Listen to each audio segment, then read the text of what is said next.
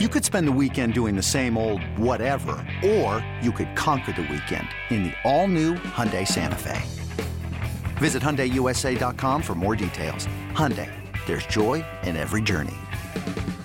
This episode is brought to you by Progressive Insurance. Whether you love true crime or comedy, celebrity interviews or news, you call the shots on what's in your podcast queue. And guess what? Now you can call them on your auto insurance too with the Name Your Price tool from Progressive. It works just the way it sounds. You tell Progressive how much you want to pay for car insurance, and they'll show you coverage options that fit your budget. Get your quote today at progressive.com to join the over 28 million drivers who trust Progressive. Progressive Casualty Insurance Company and Affiliates. Price and coverage match limited by state law. It's time. It's time to hit the ice, Penguin fans. Chris Mack has you covered with all the news and notes surrounding, surrounding your Penguin. Only on Fifth Avenue Face Off. And welcome in. It is Fifth Avenue Face Off. Chris Mack joined now by Eric Tangradi, former Pittsburgh Penguin. One thing we know did not happen during your time in Pittsburgh, Eric. They never missed the playoffs. I don't know if we give you all the credit for that or maybe everybody else is still part of things. But what the heck? Uh, we'll give you a little slice of it. 16 year streak of going to the postseason, longest active playoff streak in North American sports has come to an end, as has the tenure of Brian Burke and Ron Hextall. So, before we get to upper management, before we get to uh, the offseason and how we expect things are going to go, I want to start you with this because you have a unique perspective on it. And that perspective is uh, exit meetings. This happens in every major sport. You meet with somebody on the way out the door before you head off for a summer of healing, relaxing, golfing, and getting ready for next year. So here we are. They've reached their exit this year a whole lot earlier than any other season before. Um, what are those exit meetings like in your experience, and how do you think they'll go this year, depending on who they're with? Yeah, that that, that this is probably a unique situation for every player in that locker room. I mean, I don't know how present um, former employees are going to be in those meetings. Who's going to lead them? Um, it, it, generally, in a traditional year, you just kind of recap the season. You go over, you know, things on a personal level, on a team level obviously there's layers to the player crosby the, the, the, leadership group will have a separate meeting their meetings will probably be double the time as a, a younger player who's kind of transitioning from the minors to the nhl as an everyday player um, you know when we talk, start from the bottom like the, the drew o'connors would be you know we're looking for consistency you brought that right. towards the end of the season we need you to build on that and be a bigger piece um, where then crosby it was I mean, how's how you holding up? How are you feeling physically, mentally, emotionally?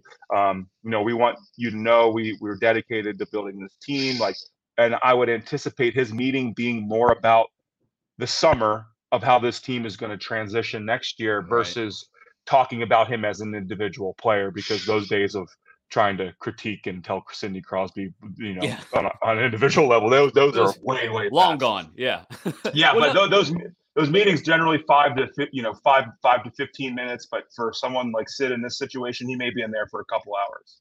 Well, that, eh, that you led naturally right into the next thing I was going to ask you about. Um, what do you think Sid's feedback is on this season, the last couple of years uh, as a whole, the experience under Burke and Hextall, and what he thinks about where this team is headed, and what he thinks about um, the last couple of years of his career, whether we're we've got five, six, seven years left, whether it's just the two left on his contract. How how wide swathing do you think that conversation gets?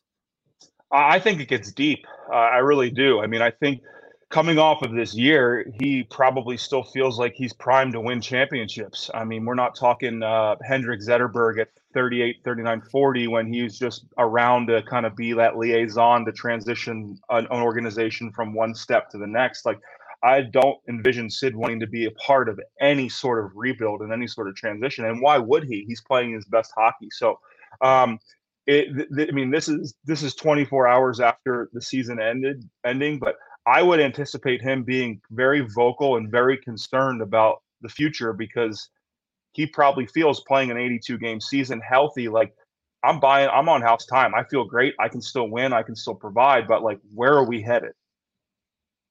What do you think? We've made this comparison before on the podcast to Tom Brady, and I still think it's a valid one because you're talking about exceptional greatness in their field. Um, and in Crosby case, I mentioned just the two years left on the deal after this year. I don't suspect they start talking extension this summer, but what do you think when they sit down and talk about the future?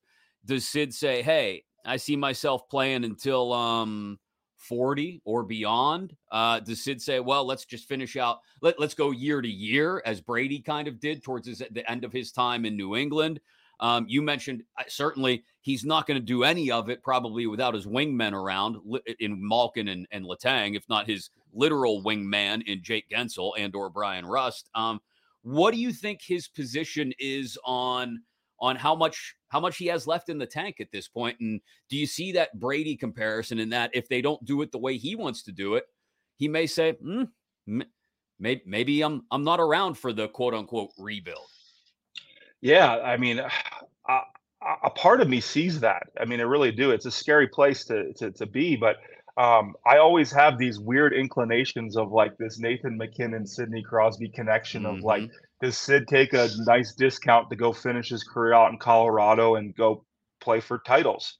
Yeah. Um, at the same time, like he's done so much for the city. How could anyone get mad if that's what he wants to do? If um, you know the, the stepping stone and the plans aren't in place for this team to win. I mean, the problem with where the Penguins are at right now is like they're they're almost in this two year holding pattern with their salary cap. They've got money committed to people that they cannot make significant changes. They don't have a top five, top 10 draft pick to change this franchise or organization. So um, I think these next two, you know, next year, next two years are going to be very, very interested to see um, what Sid does because he's earned every right to, to to leave his legacy and he's a proven winner. He's won at every level. Like I, I don't think he has it in him to just you know be a be a, a leader and, and just transition a team to the to, to the future. Well, well, let me ask you about that then, because you know there there are different ways to arrive at whatever they think the roster should look like next year, and a lot of that will have to do with whoever the GM is, whether there's a director of hockey ops working above that person. But as far as clearing cap goes, is it buyouts? Is it you know because there's a, a five million dollar cap hit on, on Mikael Granlund, for example, that you can mitigate and spread out over the next four years.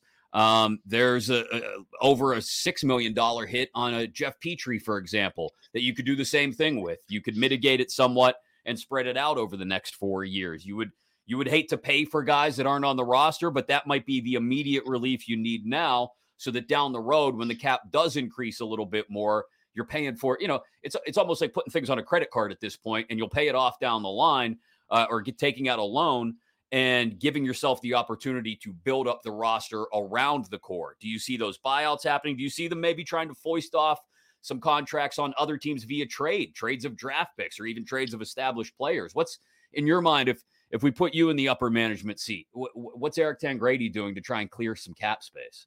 Yeah, um, I think that's the most unique thing that I read in um, this press release. Um, Alec Schall was actually my former agent throughout my pro level, and he was brought in. He left being an agent because he is so good at numbers. So he's kind of their cap guru, and I found it very interesting that they kept him um, on staff to kind of help with this transition to, to clear up that cap space. I think the buyout situation is again, it's just a band aid on a bigger problem. Right. Um, I think you would look to see uh, if they can move assets to, you know, I, I, know that Arizona loves to collect draft capital for for salary. Um, I think you have to try and see if you can look during the draft to, to move a guy money for for, for a pick. Um, it is also a point of, you know, is is Petry or some of those older guys, like some of them don't mind hopping on the IR and just kind of like living out there uh, into retirement and getting paid. That could be something as well. But that's what hurts the most about this Hextall Burke error is when you fire a coach, not that the coach needs to be fired, or you trade a player, you kind of get a fresh start the next day. But yeah. when you have a, a, general management and a front office put into place some of these contracts and some of these trades, like yes, it's exciting for the fan base to say, okay, this Fenway Sports Group cares, we're we're moving forward, but you're going to have to endure some pain of what they did for the next couple years before things get better, and that's not going to be a quick overnight new GM's going to come in and save the day. Do you get the sense that there was uh, not open conflict, but at least philosophical conflict between? Because you, you make a point about what was written in this press release this afternoon announcing the the firing of Burke and Hextall and Pryor, and it, it does it clearly mentions that Mike Sullivan's going to assist in the transition. Um, does that tell us that maybe there was a little bit of a rift between upper management and Sullivan, um, and that I guess Sullivan's way might be winning out here? It's only a kick, a jump, a block. It's only a serve. It's only a tackle, a run. It's only for the fans. After all, it's only pressure. You got this. Adidas.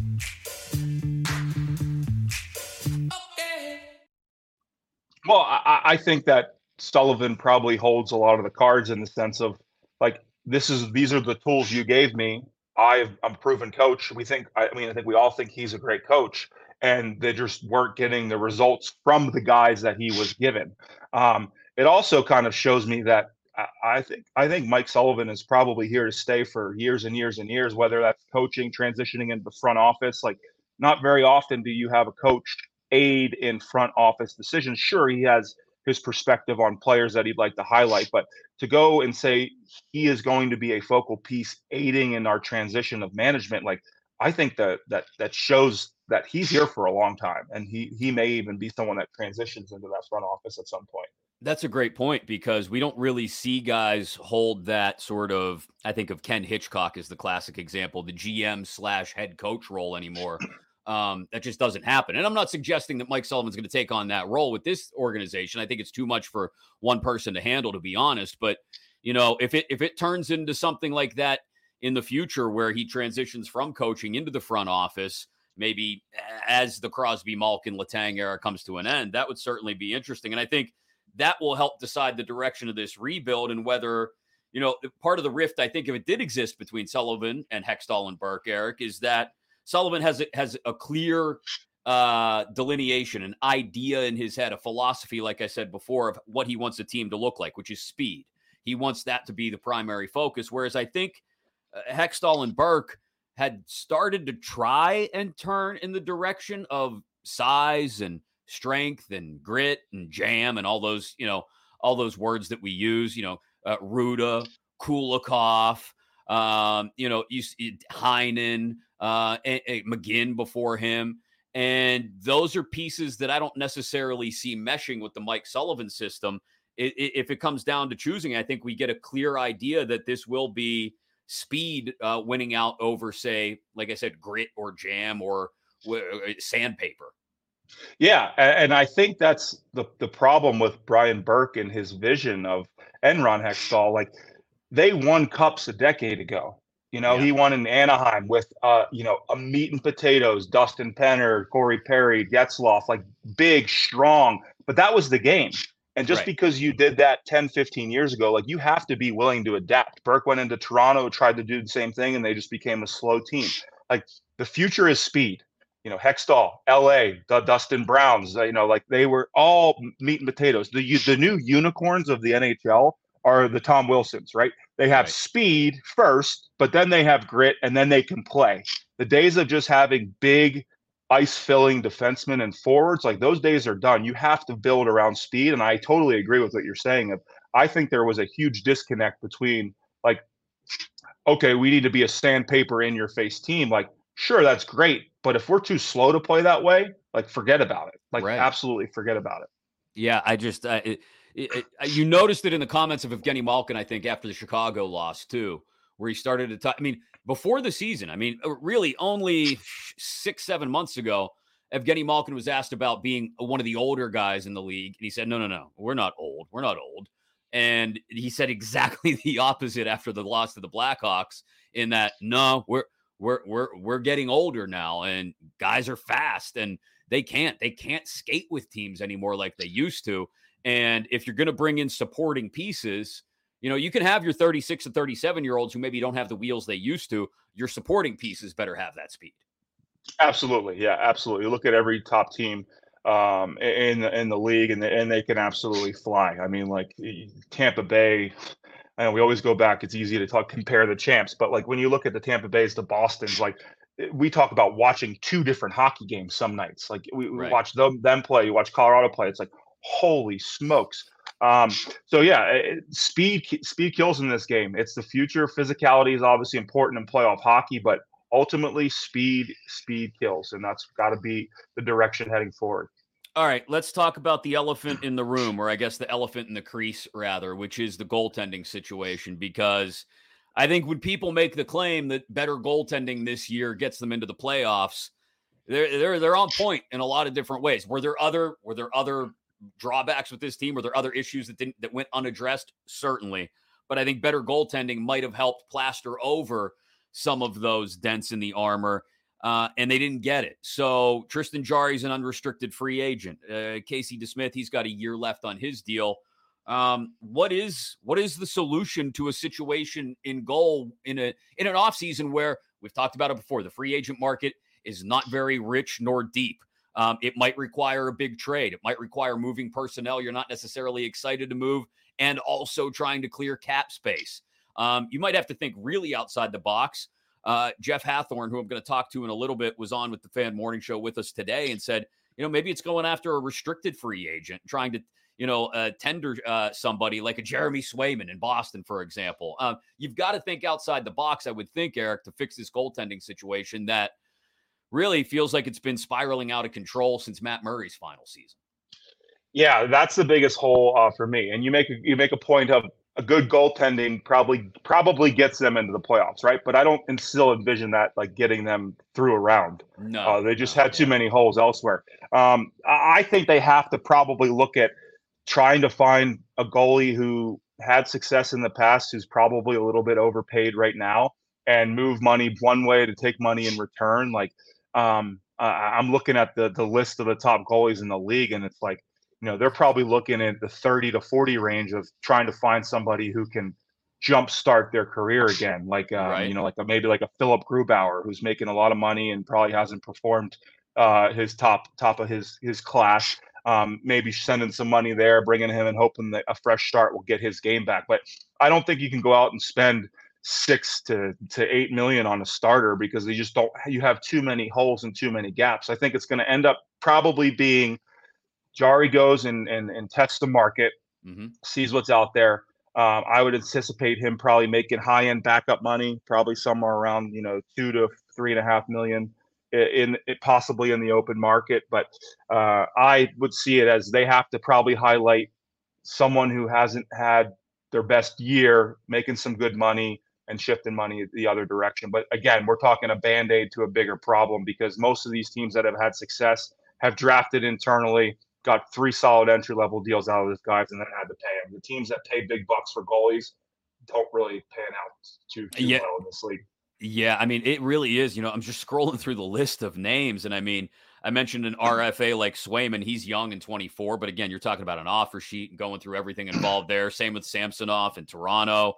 Um, and and then you come around to like you said, the guys who are maybe looking to get to reclaim something like a like a Martin Jones, maybe, I guess. But it, it, Seattle's not letting him walk without a fight, especially on the cap hit that they have him at. Same could be said of Gustavsson in Minnesota or Freddie Andersen in Carolina. It's just, it's not a quick or easy fix. And it's going to take a lot of creative thinking. It's not simply going out on the market and getting it done. So, all that being said, let me circle back around then to where we started, which was the exit meeting. And I'm just curious, like, what is breakup day? You get through the exit meetings, right? And everybody's disappointed, everybody's down. What is breakup day typically like? Like, we see it from our perspective in the media or as fans. We see guys looking, you know, down and depressed, naturally so, because their seasons come to an end. And we see the sticks getting taped up to get shipped back home or whatever it is. The gear is all packed away. Um, what's breakup day like in the room and for the guys? And is there sometimes a sense of relief? Is there uh, it just just what's it like that day, and then the the few days following it. Yeah, so it, everything happens very, very quickly. Like I would bet that they're probably in the room today, getting things organized, getting packed up. Um, you know, I'll I'd be interested to see. You could always tell, and it's it's not as visible as you it, for the the, the normal fan, but if you start seeing these guys like head out of town in like two three days, like they're pretty ticked off Like they're pretty ticked yeah. off, and like there might not have been as some as much cohesion in that room as we like had thought. Like in a traditional year, if you have a good playoff run, a good season, guys will hang out for a couple weeks. They don't want to leave each other. But I would anticipate they go through the meetings, they have a couple nights, they get together, maybe a cookout or something like that. And I would say guys are probably going to start hitting, getting out of town as quick as can, they can, because I think there's a, probably a lot of frustration um, in that room. And there's just so much uncertainty as well that I don't know. I, I feel like some of them may want to be re- remove themselves just from this environment and decompress and just try to probably do some soul searching as well. Yeah. It's going to be something to wait to, uh, to watch the way this offseason plays out. Tango, thanks for the time today, man. Thanks for the time throughout the regular season. If you don't mind, we'll call on your expertise occasionally in the offseason, both as the playoffs get started and then as we rapidly hurdle towards the draft and free agency and a new season in the fall, man. Thanks so much. No, thank you. It was fun. Yeah, we're gonna. It's gonna be.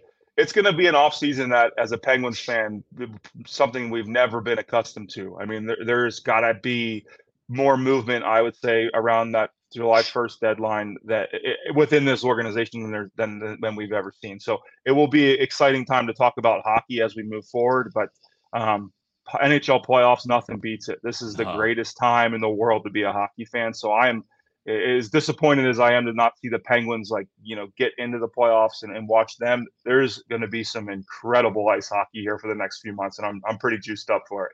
Yeah, this is going to be uh, even without the Penguins in it for the first time in a long, long time. You're right; it's the Stanley Cup playoffs, man. There's nothing like that first two or three overtime game and guys dragging themselves up and down the ice leaving it all out there. It is it's the best postseason in sports. So look forward to talking to you about it, man, as it gets going in the next week here. Appreciate the time. Yeah, you too. Thanks, man.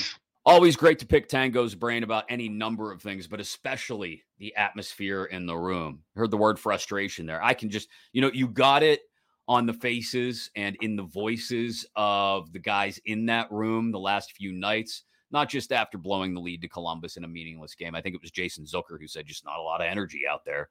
Uh, but you could see it, you know, the sagging, slumped shoulders when they came out to hand jerseys to the fans after the Chicago loss and uh, statements that night after that loss. Evgeny Malkin talking about, as I mentioned earlier, um, they're just they're starting to feel old because they are. Now, granted, Malkin, Crosby, Letang, they all had good seasons, great seasons, I think, in Malkin's and especially Crosby's case. So there's more in that tank, but um, a, a, whole lot of soul searching, I think Eric called it, uh, for a lot of these guys to do as the offseason rapidly approaches for them and the Stanley Cup playoffs get started up here in the next couple of days. Somebody who was in the room to see the reaction of those guys Thursday night in Columbus joins me next from 93.7 The Fan sports director Jeff Hathhorn next here on Fifth Avenue Faceoff.